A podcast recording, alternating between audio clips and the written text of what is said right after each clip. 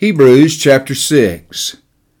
Therefore, leaving the discussion of the elementary principles of Christ, let us go on to perfection, not laying again the foundation of repentance from dead works and of faith toward God, of the doctrine of baptisms, of laying on of hands, of resurrection of the dead, and of eternal judgment. And this we will do if God permits.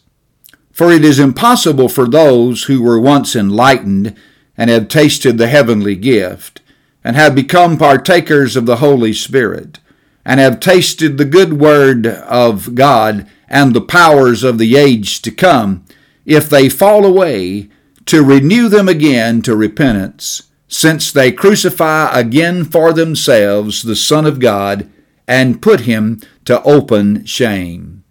For the earth, which drinks in the rain that often comes upon it, and bears herbs useful for those by whom it is cultivated, receives blessings from God.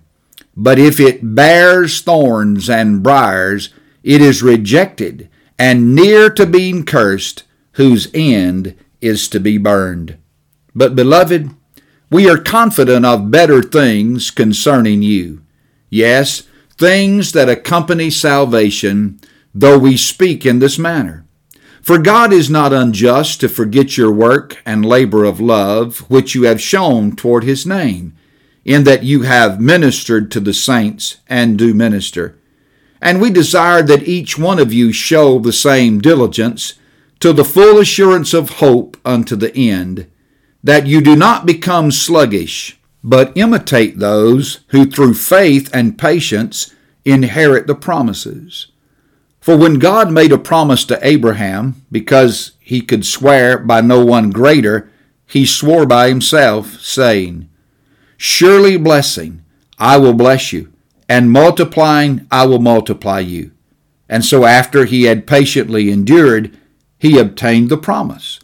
For men indeed swear by the greater, and an oath for confirmation is for them an end of all dispute.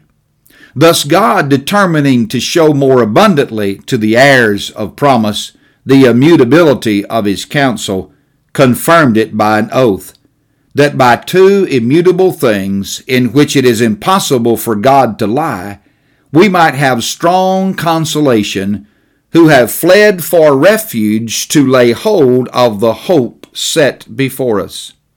This hope we have as an anchor of the soul, both sure and steadfast, and which enters the presence behind the veil, where the forerunner has entered for us, even Jesus, having become high priest forever according to the order of Melchizedek.